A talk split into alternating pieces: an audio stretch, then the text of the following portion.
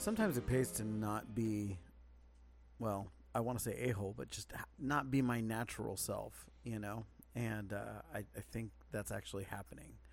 So, um, I've been up since like 3 a.m. You know this, right? And and uh, have not been able to go back and go to sleep because just messages all over the place. Right, right. Um, come to find out that most of it is because of what I've always kind of laughed about. Businesses want to get too big. And when businesses want to get too big and they get too big in a, in a volatile um, industry, Mm-hmm. major issues, major problems, right? Yeah. And I mean, we're not talking about little problems. We're talking about like, hey, um, this could destroy us. Enter Celadon, Knight. There's so many, um, so many different trucking companies um, that are just collapsed, have collapsed right and left, and yep, you know how many, you know how many drivers or how many trucks there are in our company right now. Mm-mm. Remember how many there were when we started? Uh, 150 It something. was no, it was 134. So we were 135, right? okay. There's 418 Oh now my god. in this industry, in this market, and our drivers that because our owner is a pushover, it, it, in the words of other people, um, were have just taken advantage of 'em and are just running things into the ground. They're making pennies It on went the dollar. from se- from being like a good small family owned business Mhm. and having a company, you know, Mhm. like buy it out, things like that, basically, where be, they people get become a part of it that never actually have the interest of the company. They have the interest of themselves. themselves, and, that's all they care about, and that's and that's it. And it's like where sense. when we came into this company, what's one of the things that I did? I found out that our when I when I found out that our number one client was an at risk client, right? What did I do? I went around to every single yard that our client had that that client had, and I was like, hey. What are we doing wrong? What's their company doing wrong? What do you want me to take back to the owner of the company and convey to him so that they understand it?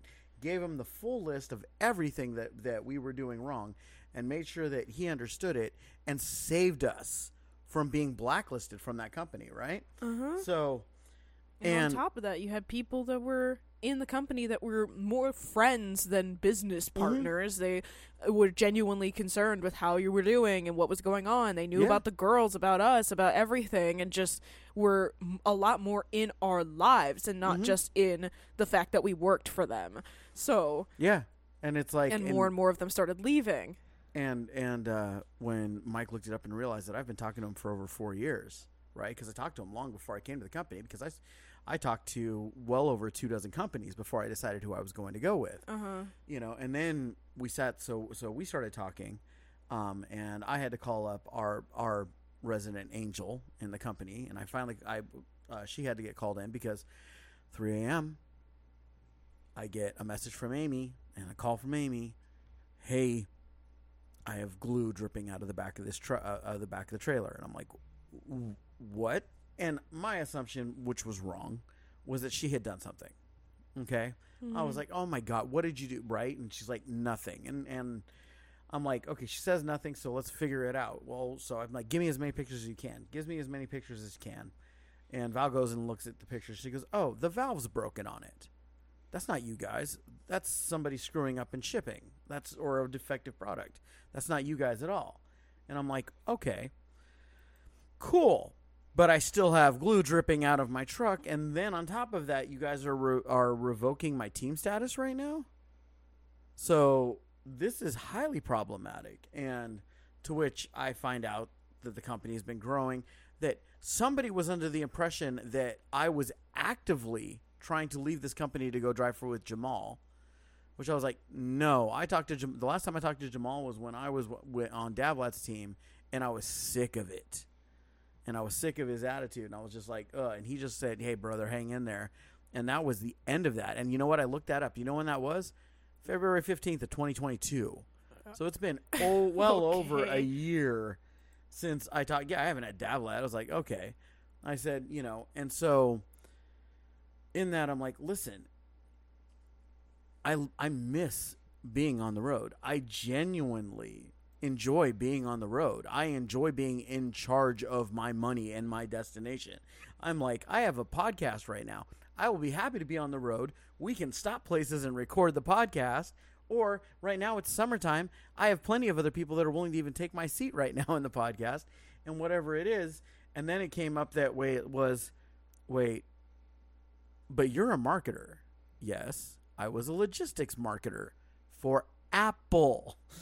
like, you know, I have worked for, and so, you know, went down my whole blah, blah, blah. Mm-hmm. And so now here's what's going on. So now I'm waiting on the boss to basically say, okay, sorry, back to our original deal. One. And number two, they're going to have me helping them in doing what I said they need to do with the company because they realize how wrong they are. They the way they've grown it, I said, look, you need to take couple dozen people and that couple dozen people need to come in and they need to be your core. They need to be the ones that are building your accounts. And they're the ones that you add the 1% or 2% of the meh drivers into so that we have a 99% success rate sitting with these companies. But you guys are getting to the point where you can't even be in with the companies, and that's causing a problem right now. I'm like, I am supposed to be a hazmat driver. My family's supposed to be a hazmat team. My people, my trucks, my everything are all supposed to be hazmat. I went from breaking $25,000 a week to now I don't break my minimum. And the moment that I told this garbage bag of a human being who is leading the dispatch team that I'm in what I needed as a bare minimum weekly, that was like to him a challenge accepted. So in the last 16 weeks, I've had three that made my minimums to the point that I'm like, mm, I'm out. And I had no choice but to step out. You guys did this, not me. And my and it's like, you know, and everything else. And now it's like, so now what's going on is our angel is now going to be training me on where she and I are going to be going back and forth directly. I may have to go up there. We talked about that. No big deal. Oh no. Um, and uh, I'm going to help pull the company proper and and telling them how it needs to go. So are they gonna pay you for that? Yeah. Okay. So I'm like, okay, cool by me. anyway, so yeah, that's that's kind of nuts. you know, I'm just like, so I haven't been able to sleep because you know what happens to my brain when I start thinking about what you do in a company, what do you do to make a Mhm. company grow, how to make a company grow, because it's like a new thing and like made it very clear I'm not going to be doing this forever. This is not me. You know, you're just it's just going to be a short term thing, right? And it's like you got to understand that you can't sit there and and be like, hey, five years from now, no, Mm-mm, no. So, so they understand that. So yeah, that's everything just changes. And why? Because I didn't just yell, scream, kick, and apparently a lot of people, including our former, a couple of our former dispatchers, we didn't like, left and tried to just compete, or are competing, or are or like did what one did for our hazmat company, went to one of the other competing companies, and just you know dropped their drawers and put put a big old load all over us, you know. And it's like, why? Why do that? What what benefit is that to you? You know. Mm. But they did it, and it's like, okay. Anyway, with that said, good afternoon, and welcome to the Afternoon Dive in the Stew podcast on everything, where I'm Joey, And I'm Kiki. and we talk about everything, and nothing. all at the same time. Today is Tuesday, and what do we got going on today? uh, relationship stories and advice. Go for it. Um, so I've got again some that I haven't that I didn't get through a couple of other times. So we're gonna start with those. Okay. Um, this one is titled "My 31 male wife, 35 female." Says she supports a particular hobby of mine, but gets visibly annoyed whenever I engage in that hobby. So, a bit of a backstory. My wife and I have been married for the past six years now. At that time, she knew I was into video games, but I hadn't played for a very long time while we had been married. In regards to the rec- in, re- in regards to the video games, I only ever play main Legend of Zelda titles, which come out once every five to six years. So the game comes out, I'll play it two to three hours a day for about two weeks just to complete the main story, then I won't see it again. Throughout our relationship, she has bought me Zelda related goods and merchandise because she knows it's a video, video game I've loved since my childhood. She even got me an ocarina for my birthday after my favorite game of all time. Nice. So fast forward to last Friday, the new Zelda game releases, and she knows I've been waiting for this release for the last five to six years. All the housework is finished, our bookkeeping is done for the week, I've just come home from work, so I say I'm going to play the new Zelda. She responds with, Oh, alright, then enjoy your game. So I say, Okay, thanks. Of course it's awkward, so I just play for about 30 minutes and then I just stop. I tried to play again on Saturday, but I got the same kind of response. Okay, you enjoy your game while I find something else to do. I don't get it. I've never been in this situation before with my wife. I would like to experience this new Zelda game, which she knows I've been waiting for, but I don't want to annoy her either. Anyone in a similar situation, what's a good way to approach this? And then he had asked, answered questions that were in the comments. Um, the common ones said, "How often do you spend time with your wife?" And he said, "Well, every day slash weekend we spend time together. My wife doesn't work, so whenever I come home from work, generally all of my time is dedicated to her or us doing things together.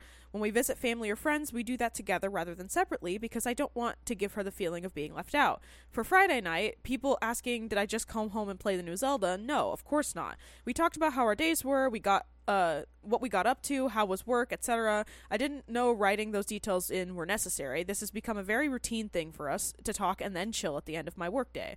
The only difference is that this time, instead of going to bed with her, I said I would like to play for a bit before coming to bed. For the people asking when was the last time that I spent quality time with her, well, tonight we went to karaoke and then went to bowling and then we had dinner together as normal while watching one of our favorite animes. After dinner was done and dishes were clean, I got the same annoyed look from her when I went to go and play Zelda. The next question Did you talk to your wife about this? Actually, after posting this, I did. It went something like this Hey, babe, are you alright with me playing the new Zelda game? I can tell sometimes you're bothered by it. Her, I don't know why, but just understand that sometimes it will annoy me. I'm happy to see you play it when it came out, and I know you've been waiting years for this game, but I can't control when something annoys me. The reason I came here for the is for advice slash perspective to see if anyone was in a similar situation. I guess every couple would handle this differently depending on personalities. Okay, so I I have things similar to this, um, and I can I can relate to an extent. That said, it's and, and I'm going to say this from a man's perspective, knowing the women around his life, and then you can tell me if I'm right or wrong. Okay. It is never about when you play the game and when you don't play the game. It is about what you're encroaching on when you play the game and when you don't play the game. If you two had a great night together and you guys went and it's like, and bam, you went out, had karaoke, you had dinner, and now you're heading home together and you've had great talks and great things and, and you've had this great progress and progression and where your night has gone. And then you know you're put i'm i'm i'm hoping that things are healthy in the department you know where i'm talking about where she now has an expectation of this has been great. Tonight has been great. We've had a couple of drinks. We sang together. We did karaoke. We had dinner out. We're gonna go home and we're gonna get time alone together in the bedroom. And then you're like hey i'm gonna go play zelda. Okay. You literally just you know derailed exactly the progression of the night. There's no natural progression to being zelda right? There's no, and it doesn't matter whether it's zelda or whether it's some other game or whether it's watching a movie calling friends you know uh, tiktoking it up whatever videos you're talking about watching those kinds of things. There was a progressive expectation. And the other you know the other nights i can't speak to any of those because you didn't give as much detail as you did on this one. But this one like honestly if i take you and uh, we go out on a date right? Mm-hmm. and i take you out to dinner right? And we go out to a bar and we've talked about going karaoke so let's say we go karaoke and we have a couple of drinks and we have fun and it's our night together. The bed's made everything's clean everything's happy everything is good. We come home to no responsibilities and then i say hey i'm gonna go watch a couple episodes of soul eater. Cool Yeah, I I would definitely be frustrated. I, can understand the I can understand both sides of it cuz yeah, that's the, way that that night played out, that's kind of messed up. Mhm. It, it's not about yeah, like you were saying, it's not about the the when and everything as far what, as yeah, li- or like what you're doing.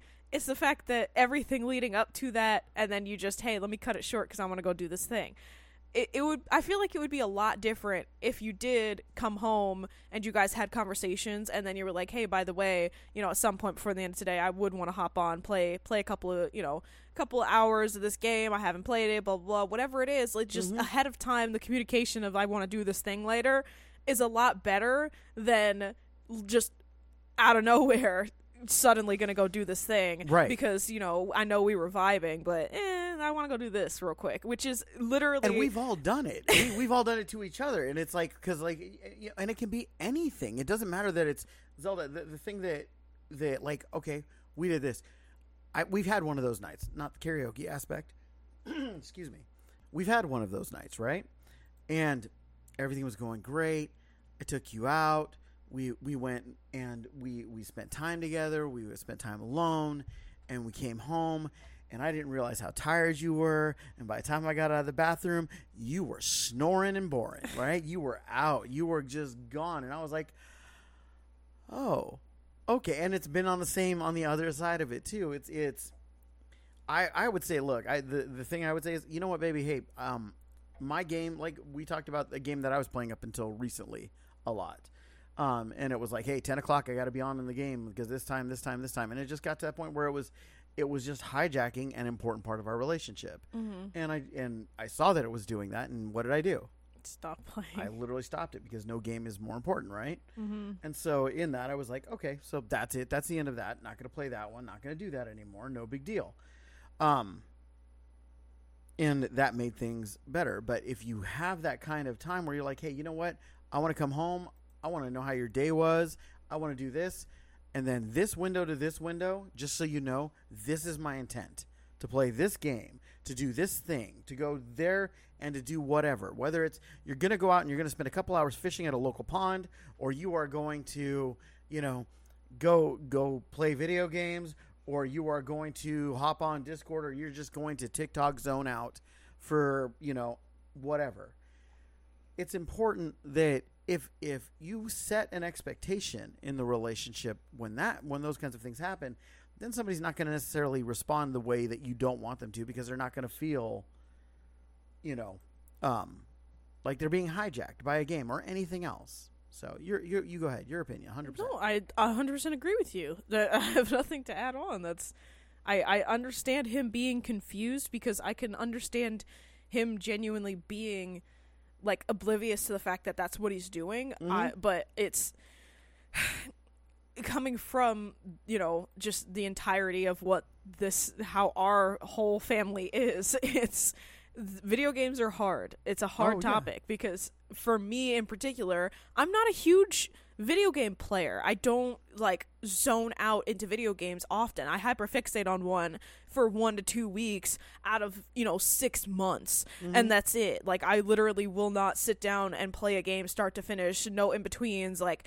I won't go and oh, I'm going to do this every single night. You know, I I don't have that, but I know that a lot of p- other people do and it's hard for me because I genuinely just don't get into games like everybody else does. Like we mm-hmm. had our games that we were playing together and then I started to taper off of it and I felt like I was upsetting you because you really wanted to play the game with me, but I just wasn't it's just how I always taper off on things. Mm-hmm. And it's the same thing with Nikki and Nikki's enjoying playing her Zelda game and I've been wanting to watch her play it and I was into watching her playing it and now I'm just tapering off of being interested in watching her mm-hmm. play it. And so she's playing it and she's like, "Oh, you want to watch?" And I'm like, "I just it's just gone. I get super interested in things and then it just disappears. Yeah. And so it's in video games are just like that for me. And so it's very hard for me to understand when somebody can be into it for days and days and days and, you know, go and play for hours and hours and hours and not get bored because that's what happens for me. And so it's I I can understand you know, if she is not into video games and you are, that it seems like okay, like you guess, you know, go play your video games, don't spend time with me. Like I can understand that Mhm. side of it, but having the family that loves playing video games, I can also understand understand the opposite that yeah, the moment that everybody in this house sits down and goes, "We're going to have a Minecraft day," it turns into 7. so, I Yep. I can understand both sides that when we do have those Minecraft days, everybody put everything else that we have to be responsible for, it disappears. It, it and it but at the same time, he's not letting everything else disappear. He's just letting that quality time that he is spending with her be put on the back burner for him seeing it as only a couple of hours, her seeing it as wow, okay. So it's it's just it is a failure of communication in the department of what makes you guys happy and interested at the end of your day. She understands but I don't think that it's about the video game. It's mm-hmm. about when you're going and doing that and how you're going about it. Just say, like you said, just say it early on. Go, hey, babe, love you. Let's sit down and let's talk and everything. You know, I'm not mm-hmm. going to rush you or anything like that, but like once we're done, I would like to go play if that's okay. Did you have any other plans? Did you want to do something else today? You know, whatever. Hey, if we're going to go out, then just don't. It's not the day. if you guys are going to go spend time together, if it's like, you know, you guys go out and you have a horrible time at dinner because it was, oh, her annoying aunt and blah, blah, blah, and then she just wants to come home. If she's stressed, then yeah, you can go that's different. But if it's you, like you said, the night that you described, you went out bowling, you went out mm-hmm. karaoke, you went dinner, had a couple drinks, and you came home and just dipped on her. That's a little disrespectful. I just, she was obviously going in the mood to be around you, and you just said, "Hey, I'm just gonna interrupt this real quick," mm-hmm. which in her eyes is not real quick because by the time you're done, she's gonna probably be asleep, or she's gonna be laying in bed bored on her phone and you're going to come over being like, "Hey babe," and she's not going to be in the mood because you you ruined it. You literally interrupted it for something that you didn't see as an interruption, but she did. So, yeah, just the communication needs to be there. The conversation needs to not be about, "Hey, you know, I see the game annoys you." It has to be, "Hey, is it the time that I'm doing it that is bothering you? Is that why you're upset?" Because Right. sometimes s- genuinely some people just don't know how to vocalize exactly what it is and you have to ask those specified questions because you may ask it and then she'll go you know what i think it is because she may not even know like she says sometimes it's just going to annoy me but there's a different reason there. She may just not be able to vocalize it. So you guys just need to have a different conversation not just hey i see this bother you but this is bothering you and her going well yeah it does. Like that's not that's not a mm-hmm. solution. So but if you guys can if that's just how your guys' relationship is going to be where it's just hey and she's genuinely saying that it's just going to annoy her sometimes then Yeah. it's just going to. There are so many things in every relationship that just annoy the opposite person person but it's not worth it to you know make a big stink about it so yeah that's that's my two cents so uh this next one is titled how do I, 28 female, tell one former friend, 28 female, from a large friend group that she is not invited to my wedding? This is this one's interesting. Okay. so, I recently got engaged. I have a large friend group, all 20s and female. We have all been close friends starting in high school and all throughout college, despite going to schools all across the country. We had a group chat where we texted updates and coordinated travel plans to visit each other. Each uh, one person who is a part of this group is named Maggie. After school, Maggie lived abroad for a year on a tourist visa. During her time abroad, she met her husband to be. She had to move back to her home country um, when her visa expired, and she did long distance with her partner. He visited our home country and proposed. They got married in our home country, then moved back to his country on the other side of the globe. Leading up to their wedding, Maggie shared pictures of her wedding dress and shared details about the venue. As the day drew nearer, my friends and I realized that the majority of the group was not invited. Only one friend in the group, Samantha, was invited. Maggie never addressed the lack of invites in the group chat, nor did she talk to any of us individually about it. I normally don't think anyone is entitled to a wedding invite, but it was strange that she sent so many updates, then just didn't extend invitations. I guess that we were not invited either A, because Maggie didn't consider us to be close enough, or B, there were restrictions related to the venue size or COVID. I don't hmm. actually know the reason why, though. Many of the girls, many of the other girls in the group took it very personally and were very hurt by the situation. Soon after her wedding, Maggie moved abroad with her husband and eventually got a new phone number. We made a second group chat without Maggie because we didn't want to keep texting her old number in case it got reassigned to a new random person. We all fell out of touch with Maggie except for Samantha. The second group chat has kept going for two years without Maggie. Fast forward to now, a few days after I shared in the second group chat that I had gotten engaged, Samantha added Maggie's foreign number into the chat. Maggie said congratulations to me. I had already proposed a few dates for a group FaceTime to catch up, so Maggie saw those messages and joined during the FaceTime call. During the FaceTime, Maggie did not address the fact that she did not invite us to her wedding. She also made a comment that she felt like she'd been shunted off to the side, kind of a veiled comment aimed at not being up to date about our lives after not being in a group chat for so long. After we all hung up, I realized I was kind of disappointed that she was uh, just sweeping everything under the rug. I hadn't exactly planned on reaching out to Maggie, let alone inviting her to my wedding. I now feel awkward about talking about the wedding in the group chat with Maggie because it feels rude to talk about a date, a venue, and other wedding activities while not inviting her. Most of the girls seem fine and happy that she is back in the group chat, but I'm feeling just very confused. I don't particularly want to confront Maggie about her wedding or the fact that she didn't stay in touch, but I also don't feel comfortable just dancing around it for the upcoming year or so as I plan my wedding. Should I text Maggie individually that she is not invited? It feels very strange and against the usual etiquette to tell someone that they are not invited. However, I think being honest about this aspect is warranted given how she handled her own wedding invitation situation with us. I would have preferred her to be transparent with us, just acknowledging that we weren't invited, even if she couldn't provide a real reason, but I am not sure the best way to go about this. Ideally, I would let Maggie know in a kind manner, then create a new group chat without her so that I can talk to the girls who are living in our home country about wedding stuff and coordinate a bachelorette trip and such. Any advice is welcome. Uh, you want to go first or you want me to go first on this one? Um, I can go first. Okay. Um, I just I as somebody that is very open and I do not like secrets. I grew up in just I I grew up with always being bullied and the biggest way that I was bullied was purposely being left out of a lot of things that everybody else would know about Mm-hmm. and it was very hard. um, and then I got into middle school, and everything was kind of fine in middle school. But then when I got to high school, then it all started happening again. Where the biggest way to upset me was to purposely leave me out of things and not tell me if they didn't like me, if there was something like there was a problem between us. Like I just I don't like secrets. I think they're stupid. I think that if I consider you a friend, then I'm going to tell you if you do something that irritates me, you're gonna know. If you do mm-hmm. something that I really liked, you're gonna know. If you're dating somebody I don't like, you're gonna know. Like everything that i i- because we're friends. If we are, you know, just kind of acquaintances, I'm not. It's not the same. But at the end of the day, still, I have no reason to lie or keep a secret from somebody. I don't have shame in that department. It makes no mm-hmm. sense to me. So.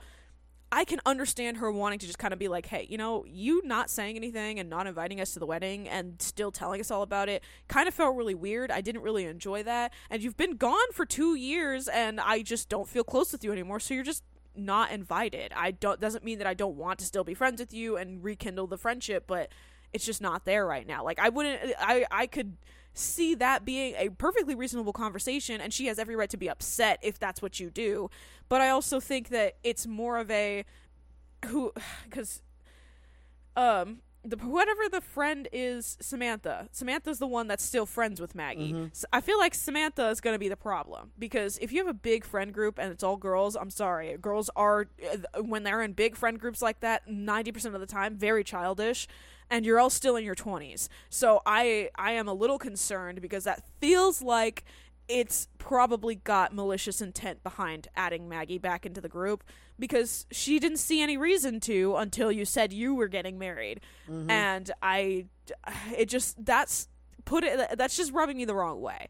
Why did she do that? She didn't ask you guys first. She didn't say anything. She just, "Hey, I'm going to add no, just here you go. There she is."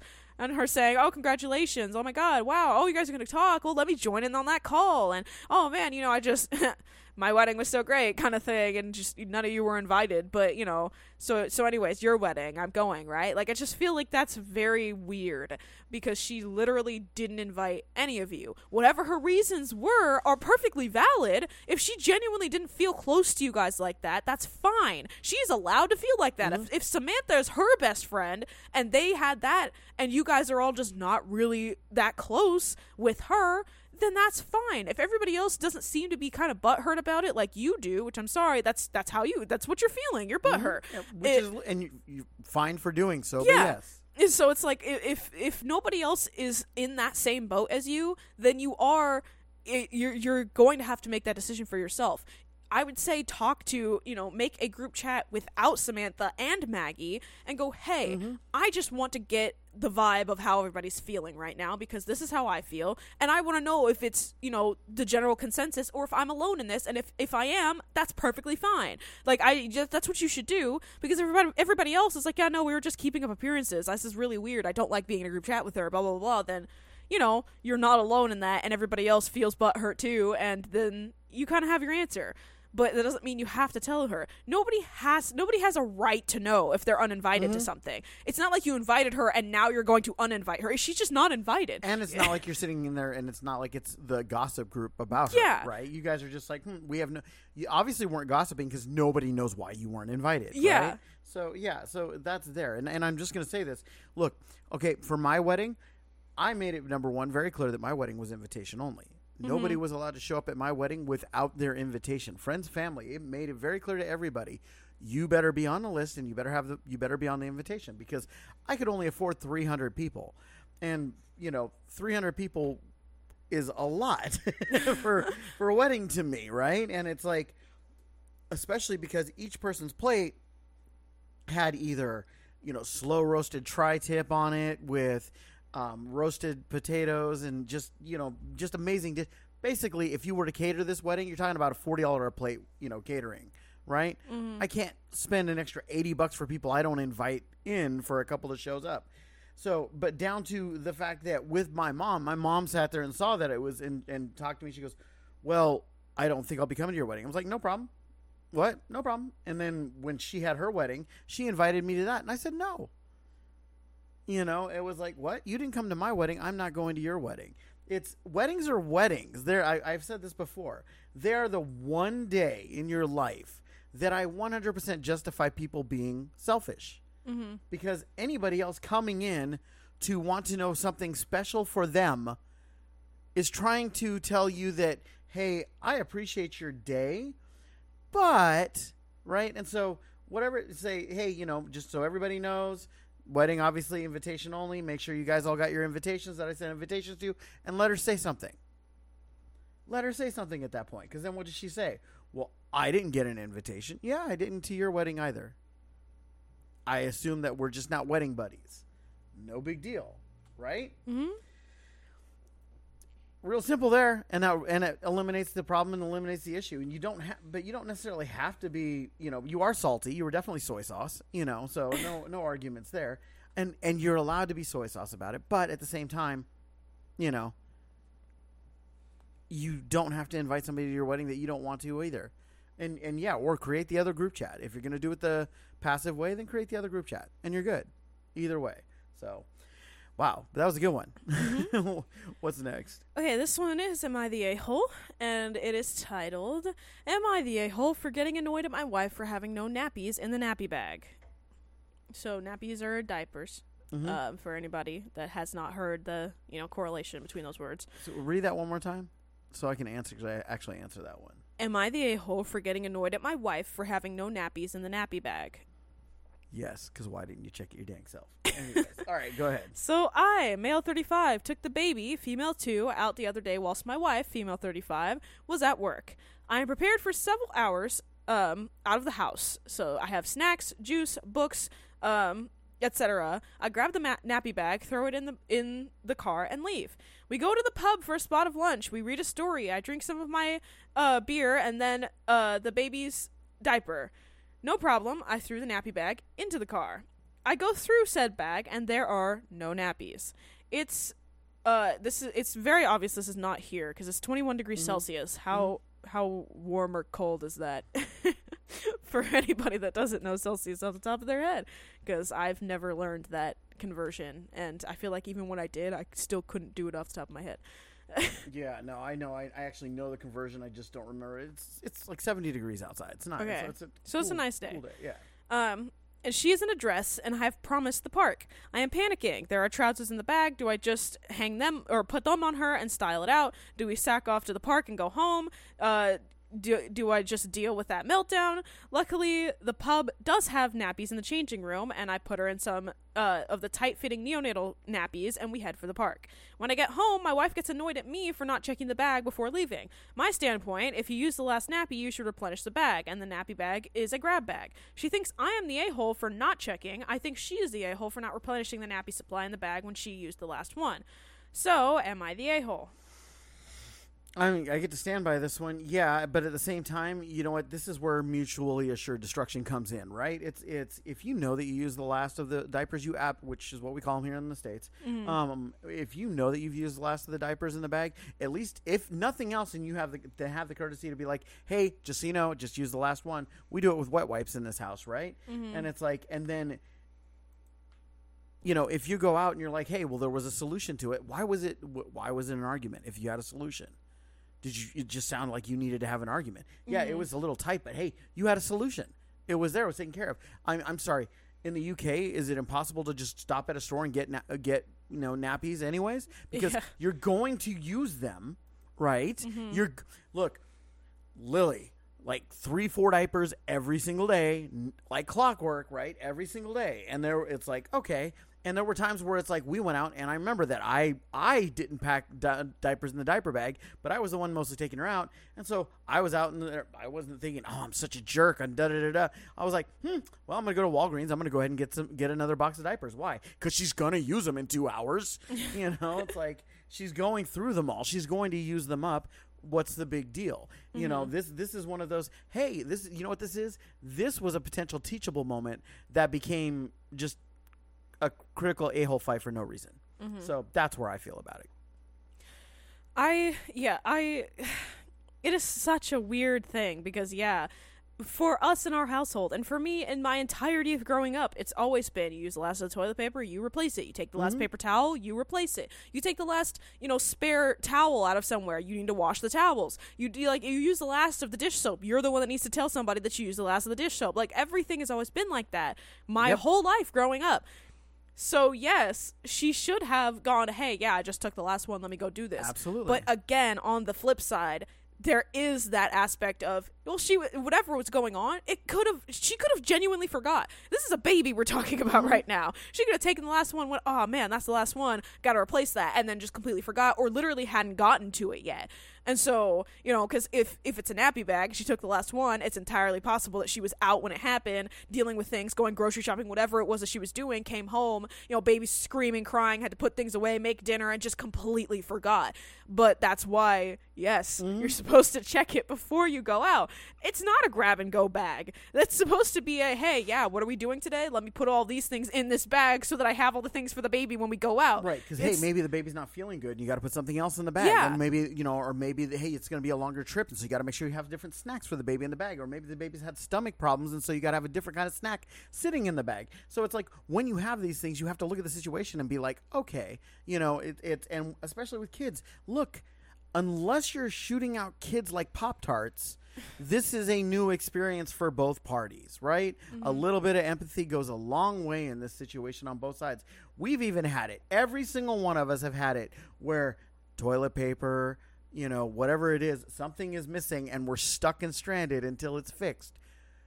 We don't make a big deal about it. It's like, okay, why? Because at some point we're going to be the ones. Now what happens the next time you forget to put, uh, you know, the nappies in the in the in the diaper bag? You literally just get well. You yelled at me when I did it, so guess what? Mine's loaded too. so, alrighty.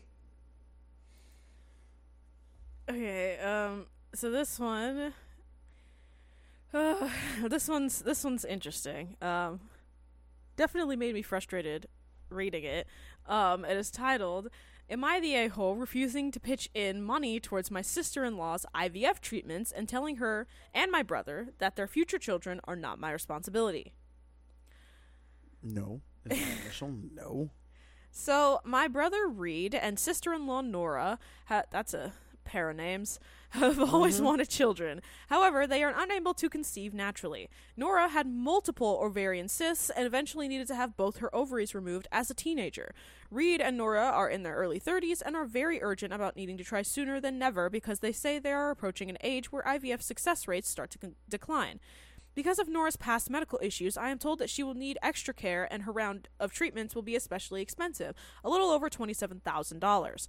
Reed and Nora already have $9,000 set aside in savings for IVF treatments. They've raised $1,000 from friends. The rest of the family is pitching in smaller amounts as well. My mother is giving $2,000 alone. Nora's sister, Lauren, is giving $1,000, and her parents are giving $4,000, which leaves about $10,000 left.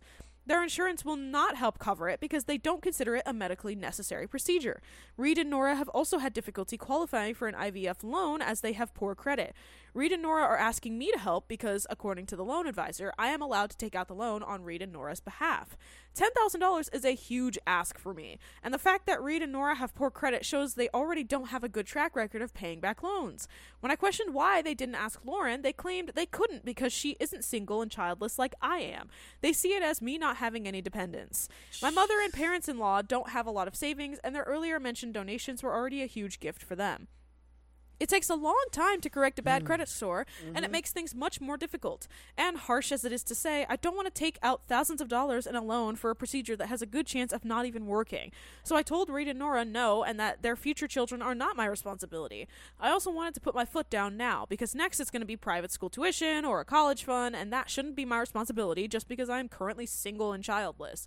Nora was obviously disappointed, but told me she respected my choice. Reed, however, was angry. He told me that he would remember this for when I am ever in a time of need so that I will know how it feels to have a family member turn their back on me. The rest of the family members have essentially told me we're not mad at you, just disappointed. Because Nora worried for years that she would never be able to have children or be a mother. They say Reed and Nora would be wonderful parents, and it isn't right that they can't conceive naturally, which I do agree with. However, I still stand by Nora and Reed's future children not being my responsibility. I don't think it's fair that I should delay or give up the possibility of starting my own family in order to finance Reed and Nora's. Am I the a hole here, Reddit? No, and you know what? And everybody else is, and I'm I'm gonna just go through this. Number one, you have already just told me in in this pretty good diatribe on your in your conversation that they don't have good credit. They don't have the money. They can't afford this anyways. They can't Yeah. afford to raise a kid. They can't afford. Look, yes, your medical situation sucks. Okay? Don't get me wrong. Look, it sucks, but it isn't anybody else's responsibility. And not only that, but when we live in a world where there are so many kids that need adoption, Seriously. that need parents, that need to be out of the situation that they're in, that need to be, you know, where they can where they can get in a better place. You know, you're you're you're not in a good place, right? That's where it is. It literally, literally, they're not in a good place. They don't have the credit for it. They don't have the income for it. If you can't afford it, you don't do it. It's no different than saying, "Man, I need a car. And you know what? You already have a car and you don't have anybody else you have to buy a car for. So you should buy me a car. That's what they're doing. They're doing it through gaslighting and everything else. And who cares what somebody with bad credit, which by the way, I'm going to correct that. You can actually massively upgrade your credit within a year. I went from a 540 to an 820 in a year. So I know you can do it. You can do things if you want to do things, right? If they really wanted this, they would have found the money and earned the money and made the money happen. It's what happens. Are the things that are out of your control? Absolutely. But still, you look at these things and you go, no. And when you ask somebody something and then get mad because they say no, and I'm going to remember this, then you weren't asking. You felt that I was under obligation. So, uh uh You are not the a hole. Everybody else in this situation is. They have been manipulated, gaslit, and tricked into doing the same thing to you. But literally, and then insult, backdoor insulting you by, you don't have any kids or responsibilities. Well, duh. And I have good credit. Shut up, you know. Anyways, your view. I just I I really wonder if they can't even qualify for a loan and they can't even pay for this treatment what makes them think that they're going to be able to support having a child, a mm-hmm. live breathing thing that they have to take care of. They can't just stop. It doesn't just end because they have the they you're going to be able to actually conceive it. It- That's not how that works. Right. So I don't know what the game plan is here. They're they're just they're gonna you know put all this money into something that yeah you're 100 percent right can possibly and probably won't work, and mm-hmm. you're just they're- if it doesn't work, well, then what? They're going to keep funneling money into it until it works by continuously pulling money out from everybody else's stuff. And then what? They're in debt to all these other people because they keep having to ask for more and more money with a loan they can't take out themselves. And their insurance won't qualify it because you're right. It's not a mandatory medical procedure. You can go and adopt a child. So I just it, it's something that really does bug me of that viewpoint on having kids that oh man i have to have my own bloodline in there like no you don't if you want kids that badly you'll adopt a child Mm-hmm. Beggars cannot be choosers It'd be great parents. Great. I know. I know. There's about a million and a half kids that would love to hear that word. Those Mhm. words.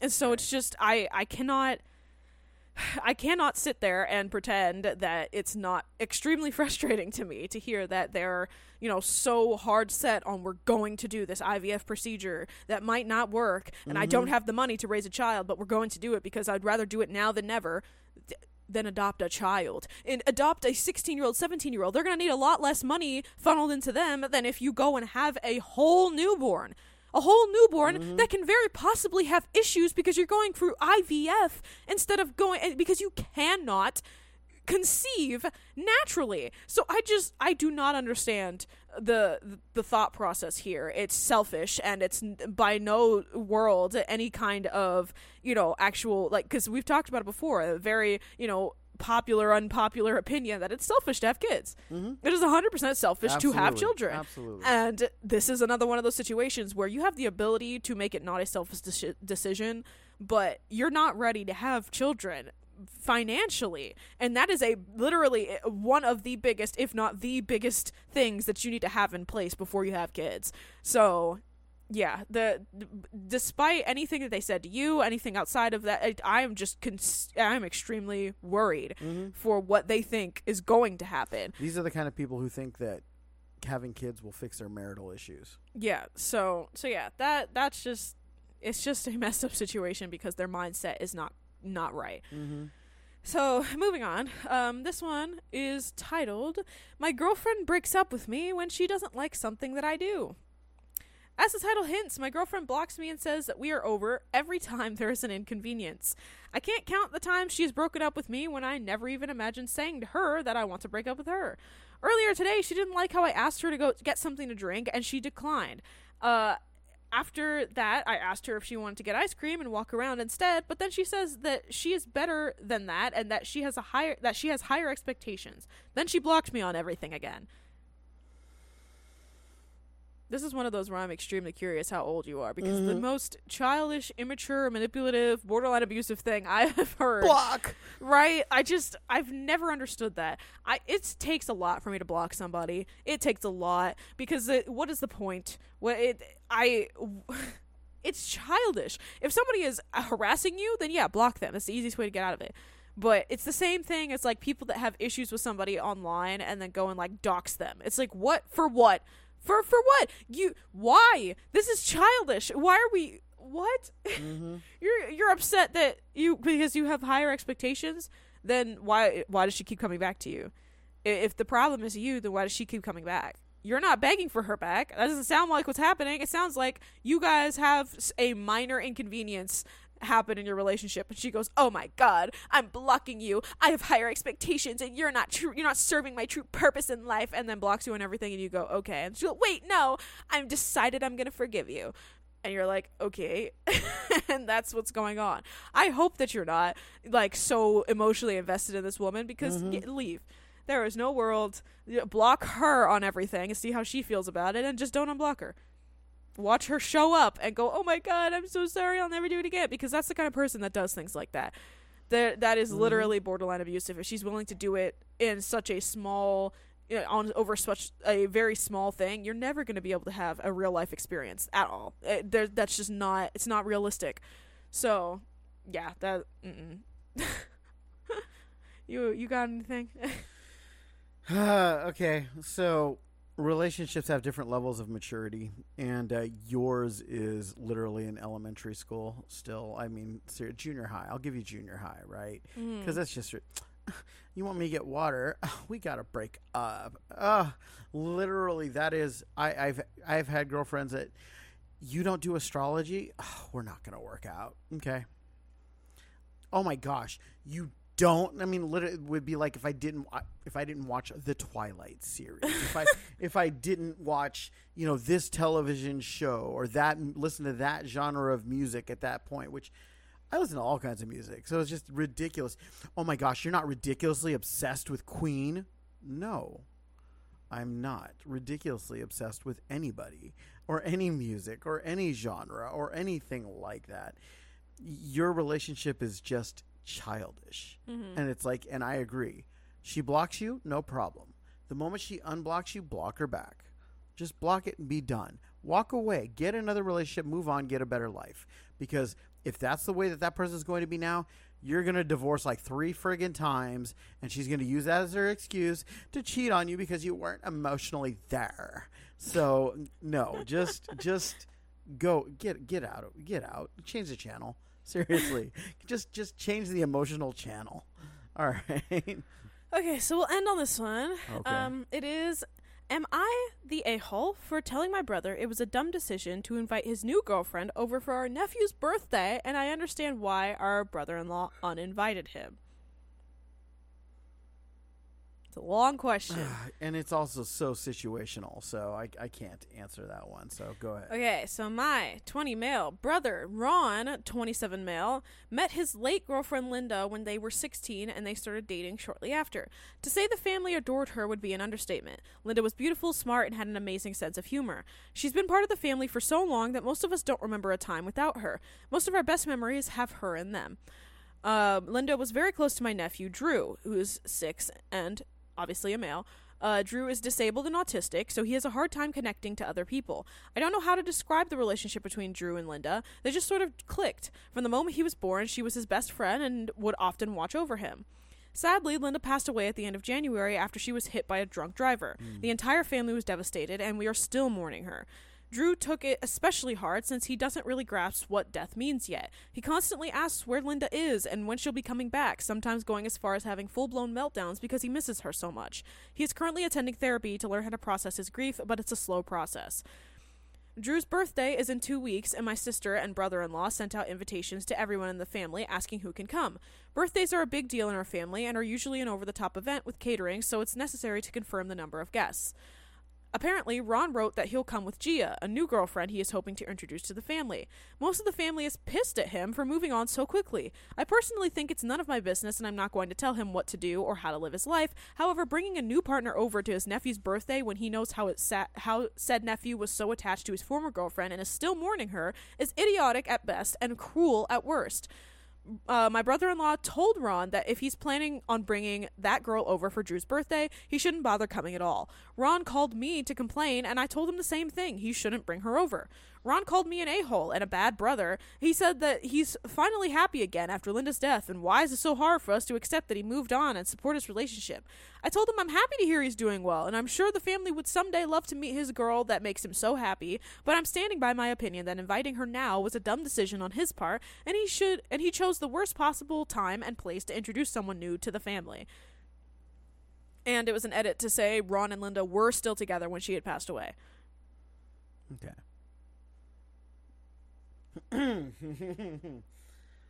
um, people grieve in different ways, and unless you've been there, you you, you really shouldn't chime in on it. And yeah, that's that's awesome that he had an awesome person and an awesome part of his life.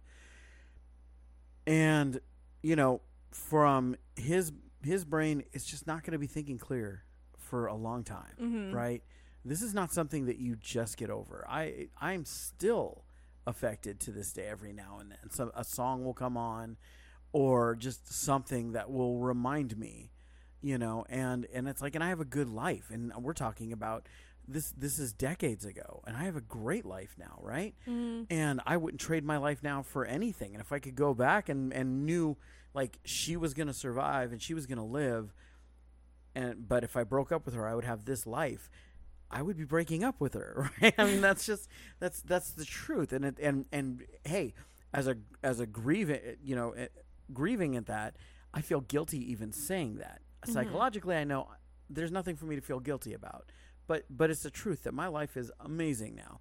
But okay, your family loves this one person, and maybe it's not. Maybe it is too soon for everybody to welcome somebody else from his life, or maybe it's too soon for him to even say, "Hey, you know, we've been dating for a couple of weeks or a couple of months. I want you to meet my whole family." Whatever it is. But at the same time, you're not there every night alone with him. You're not there. You you no matter how close of a, as a sibling you are, you weren't there for the days, weeks, and months of him going to bed alone at night, having nothing but his thoughts of just the most miserable thing that I would never wish on another human being. And so a little more empathy. This, kind of seems to be the theme of a few of these people. A little more empathy would do you all a lot of good. You know, even if he brings her and she's not the one, and it's like, okay. Or even you say, hey, look, we're still mourning her and we're we're struggling with this and we want this is a family thing and sh- your new girlfriend isn't family yet. It's not that we're not supporting you it's that we are still grieving. Our grieving is going to be different than yours because we don't grieve about it every night. We don't grieve about it every time that we open the cabinet and see her favorite cup. You know we don't grieve about it every time that we go to the grocery store and grab something that somebody who isn't alive anymore likes because that's why we normally buy it. So just I, I think a little bit of compassion would would go a long way in this because you can't expect somebody who's been through this to just be like mm, okay you know and, and and fit to your timelines when their emotions are just jacked But I feel like the the point that they're making is that he's not able to step aside and understand that this isn't the time and the place to bring her around. A hundred That- percent and i agree with that Yeah, I she she's saying or he's saying that he understands and it's not his business to know when he moves on and anything like that. That- That's what the family's saying and that mm-hmm. he it's not his business. But him bringing along somebody to someone's birthday who very much does not understand that she's gone and he wants to introduce a brand new person and be like, "Hey, it's all good, you know, I'm over it, but I know you're not, but it's okay. Meet my new girlfriend." I, that's kind of messed up. and I can understand that he may be past it, that he, we mm-hmm. don't know what he went through, but the problem is that it's not his day. It's not his day, and it's not his day on top of a heavy situation with somebody that very much loved who he is moving on from. Mm-hmm. So I, I understand what you're saying, but I also understand that it, the family, to the family, yes, they don't understand, Right. and and that's their, it's not their business to say, oh well, he's moving on too fast, because it's not, it's not for them to to make a decision on. But in that same aspect of they shouldn't be saying that to him, they can't say that about him, but then turn around and expect him to be able to feel the same way about Drew, who is not going to understand because he's autistic and he doesn't get it. One hundred percent. And and again, that's not what I was saying at all. He is wrong, right? For for for doing this and being like, hey, this is for a special needs kid. The only thing that I can say to and because I and this is where personal experience is going to come in on this. It's the size of your family too, right? When I have 300 people at my uh, at a wedding, if somebody's not there, I don't notice. Right? If somebody's wearing a weird outfit, I don't notice. Somebody somebody had apologized for leaving my we- like 2 weeks after we got back from our honeymoon. Somebody apologized for leaving, you know, after they spilled food on themselves. Like I didn't notice, right? So it but but again, if it's like 12 people, and you have an autistic special needs child or special needs child in any way, shape, or form, like yeah, they're gonna notice who's the strange lady, right? So yeah, I, I get it, and and maybe find a different event to if you're gonna introduce your girlfriend to somebody, take that, and and just yeah, the special needs. I'm, again, I'm not arguing either side on this one. Okay. So Well, that's that's the last one. okay, no, that's, that's fine. I just yeah, I just I I like I said, I I kind of I the empathy I think could be there, but at the same time, I don't disagree that hey, you know what? But I wouldn't have said then you can just not come and say. I would just sit there and say, hey, look, she's not invited. That's that's where it is. We have a special needs kid. This is his day. She's not invited. you know, then leave it to him because then then leave it on him to say, well, if she can't come, then I can't come. Then you know that puts it to him. So just just a little different way to deal with it, I guess, is what I'm looking at. But anyways, with all that craziness, Don't forget to hit that follow button on whatever you're listening from. Like our podcast page on Facebook. Follow us on Instagram and Twitter. You can find all of that in our link tree in the description. And be sure to give our website a visit. and that would be stupidpodcastoneverything.com, and we will check you out tomorrow morning on the morning grind. Till then, peace out with you. Peace out. Bye.